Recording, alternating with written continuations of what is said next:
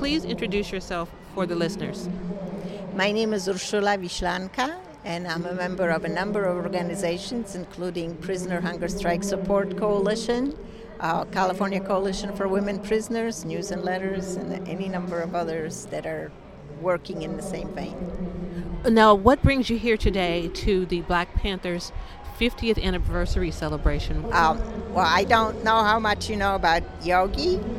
Hugo Pinell, also known as Yogi Bear, um, was one of the original founders of the prison arm of Black Panthers uh, with George Jackson. Um, he was in solitary basically because the short corridor in Pelican Bay was designed to break black prisoners. And they, because Hugo Pinell was in such solidarity with black prisoners, they considered him just as dangerous. Um, so it's part of my work as support coalition to have this connection to Black Panther Party, to that history of resistance, and to uh, overcoming the divisions that society is trying to place us into. So, what is really what I'm trying to tell people here is the enduring legacy of the hunger strike in 2011 2013 was the agreement to end hostilities. You can read the agreement on your own. I'm, I recommend it. What it says to me is we refuse to be defined by the guards, by society. We don't accept that just because our skin color is black, we are going to attack someone who is Mexican or someone who is white. We don't accept these kinds of divisions. We want to be validated as human beings. We hold um, the power to define who we are.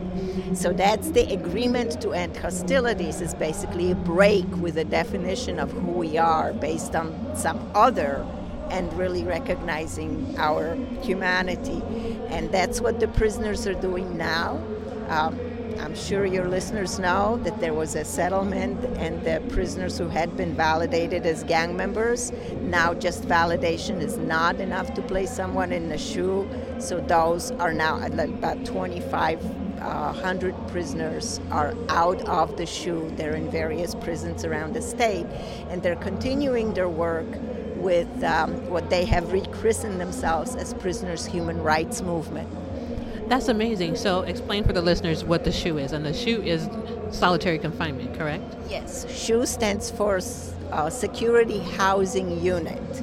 And um, Sitawa Nantambu Jamaa has a little flyer uh, or a little pamphlet in which he describes how, specifically in Pelican Bay, there is a section of the SHU that's called the short corridor that was designed to break black prisoners, specifically break black prisoners.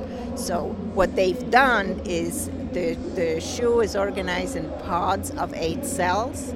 You can, uh, every prisoner is housed in cell by themselves. They can't see anyone else. But if you're in the same pod, you could shout, and the prisoner next to you will be able to hear you. Well, in order to break those black prisoners, they made it a policy that in the short corridor there would be only one black prisoner per pod. So you would not be able to communicate with anyone with whom you could have any sympathy at all. You would be even more isolated. But did that was that effective? Because I would like to think that color was not the primary uh, concern for the prisoners in there, but a connection with the people in there, not to be alone.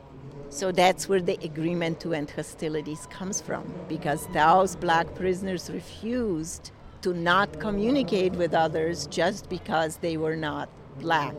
And that's where they worked out their, when the hunger strike was first um, announced, the logo that they themselves prepared, the prisoners prepared, was hands of different colors joining together in a hunger strike. It was a black, a white, a Latino. There were different colors hands, and it was very explicitly a multiracial, all everyone included in the demand that we be validated as human beings. That was exactly the opposite effect than what they wanted to do. And I've seen the image that you're talking about. I've seen it on, on the web. And I think it's such a narrow minded uh, perception, and I can say this as an African American person, that or a black person, that I only want to interact with you if you're black. What a narrow minded way to think. And they thought that that would break them mentally. And now they have the agreement in place. Now you have a group of people who come together, who are organizing. What will happen next? What are you here to tell people today? What do you want to happen next? Well, what the prisoners came up with is something called Prisoners Human Rights Movement Blueprint, in which they're calling on prisoners in every prison in California, they're mostly in California, to um, work together to make sure that human rights are observed in every prison. And what the reason I am here is that their spirit in what it means to be human, I think has something to say to everyone, not just to other prisoners, but to everyone. The fact that it's spreading is shown in the Santa Clara County Jail right now against solitary confinement. There are prisoners on hunger strike there. Um, it's it's showing in Black Lives Matter is also saying we are human, our lives matter. Um, the refugees in, from Syria, from Yemen, from uh, all kinds of countries are saying we are human. What about our humanity? So, this sense that we are human is something that is universal, that everyone can understand and can inspire, be inspired by, and act in whatever dimension it makes sense in their lives. Exactly, and it's a movement that's spreading. I think that people were surprised that it lasted that it wasn't just a, a, a protest um, one day or for a holiday or a specific event and then it was over. I think there's a wave that has spread across different places in the United States and it's not going away. So, what would you say to people that they should prepare for? Well, what I am hoping is that when people catch this spirit that we that humanity matters that our humanity matters that we understand what is concrete in a different ways. What is concrete is not what passes for the concrete in this society, whether money or having a job or whatever is the very particular thing in your area. What is concrete is that we live together as human beings, that our relations with others, our connection with others are how we determine who we are. And to be free means to be self determining. And that can carry us beyond the crappy reality we're living in right now. I love that. And now, why would you say it's the crappy reality? What makes you put it in those terms? Well, the fact that black lives don't matter. The fact that we have an avowed open racist running for president. The fact that even though supposedly economic recovery is happening, people's lives are not really better. Um, that's all unacceptable. The fact that there are so many millions of people in prison. Um, this is not a way of dealing with things. Alicia Garza spoke at the um, Concerning Violence movie showing. Well, Concerning Violence is a movie um, where a narrator is reading the first chapter of Wretched of the Earth, which is titled Concerning Violence. And the images and interspersed in that reading are um, old, old footage of um, African revolutionists from the 60s. So it's, it kind of carries the message that concerning violence is not that we want to be violent, it's that we need to deal with the violence that exists. And it exists as being done to us, and we want to own our own activity in a way that's not just a reaction to what exists, but it's really asserting who we are. So it's going beyond violence as a tactic and really going to.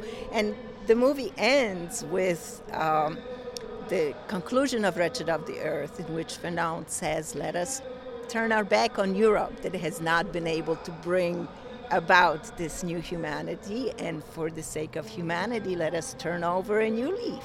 Let us set afoot a new man. So, um, this was the the um, what played, so to speak, and all kinds of meanings of the word played, and the question that Alicia Garza raised, which was the most profound question for anyone, was how do we make sure that at the end of our revolution we don't end up with the tragedies that we see that have happened following the 60s. And what kind of answers did she get? For me, the implied answer is holding on to our humanity, this validation as human beings. That's what gives us a measuring stick. That's what gives us an inspiration to new tactics and new ways of viewing ourselves so that we can get beyond the limitations of this age. And that brings up a question for me as you're speaking. I'm thinking, so what do you think we can do to reform or change the way um, we evaluate people psychologically. Um, the, of course, the reform in the prison systems. What do you think some of the steps that we can um, take would be to help to get to that better uh, society, to have an actual change occur? Well, the first thing is to recognize that every person, every human being is a self determining agent and architect of their own life that it's not part of the problem I have with psychology it's trying to say you need to do this from a from a standpoint of some kind of an expert.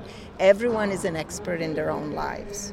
So if we live our lives, all of our lives, according to how we want to determine our lives to be, then it's going to be a very different and it starts out in all kinds of ways. It started out with the hunger strike in prison, um, but it's Black Lives Matter out on the street.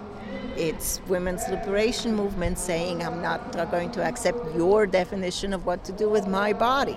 Poland right now has a very reactionary government, and they were going to pass a law that was really draconian, that basically said a woman needs to go to prison if she has an abortion for any reason and millions of women showed up in Poland and they really shook up the government. They, they tabled the law. It's a perfect example of you stand up and demand to be heard that people will listen to you.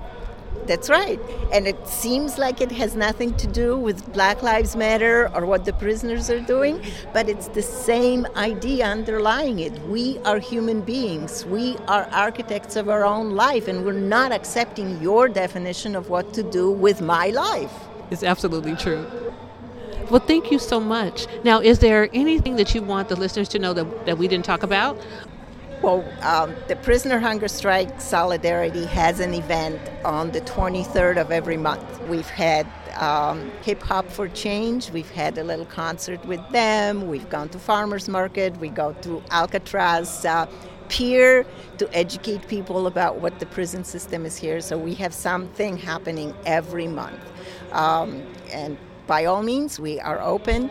Our website is um, prisonerhungerstrikesolidarity.wordpress.org. You can find us. Yeah, by all means. Thank you so much. It's been a pleasure speaking with you. Yeah, it's been fun.